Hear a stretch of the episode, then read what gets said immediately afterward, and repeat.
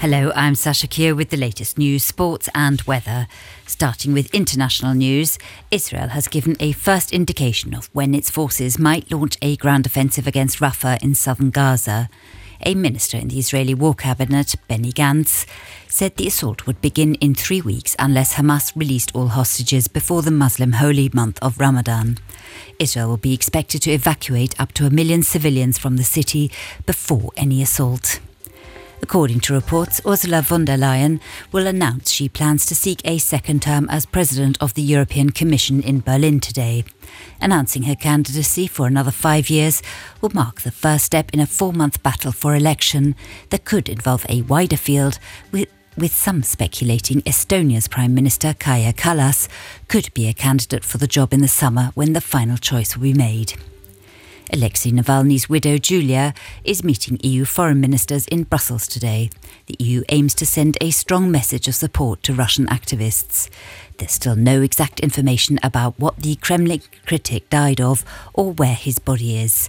Moscow is accused of trying to cover up the cause of his death. Police over the weekend arrested hundreds of Russians who came to lay flowers and light candles in Navalny's honour. Other topics in Brussels today are the war in the Gaza Strip and Ukraine, and new military deployments due to the Houthi attacks on cargo ships in the Red Sea. Oppenheimer has won seven BAFTAs at the British Academy Film Awards in London, including Best Film, Best Director for Christopher Nolan, Best Actor for Cillian Murphy, and Best Supporting Actor for Robert Downey Jr. Emma Stone won Best Actress for her role in Poor Things. In national news, the police is currently looking for Maria Arminda de Almeida, a 65 year old woman who went missing on Sunday. She's about 1 metre 60 tall, has long black hair, and speaks Portuguese and limited French. Authorities say she may be in Belgium at the moment. Any relevant information can be sent directly to the Diekirch-Vianden police station or by ringing 113. And finally, a petition calling for the recognition of the Palestinian state has garnered more than 4,500 signatures in a short period of time and will now be debated in the Chamber of Deputies. The author of the petition asserts that Luxembourg recognizing the Palestinian state would represent a crucial symbolic step. For more on these stories and for the latest news, head to today.rtl.lu. Starting with football, Bayern Munich slumped to a shock 3 2 loss to Bochum yesterday, suffering a third successive defeat for the first time since 2015 and leaving them eight points behind Bayer Leverkusen in the Bundesliga title race.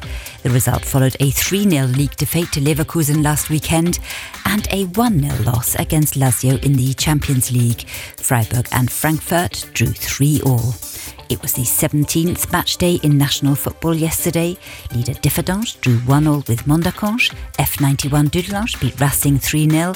Hesperange won 3-0 against Rosport. Niederkorn beat Schifflange 4-0 and Jeunesse Esch won 1-0 against Fola.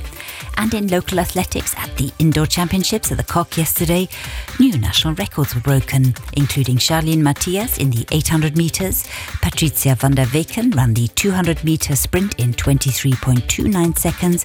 And Melody Coffey in the triple jump. She beat a 24 year old record by 10 centimetres, jumping 12.26 metres. We'll have clouds, clouds, and more clouds today, with the odd glimpse of sunshine and a small chance of rain towards the evening. Morning temperatures of 5 to 7 degrees will struggle up towards 8 to 10 degrees in the afternoon and fall back to where they started by the evening. And the traffic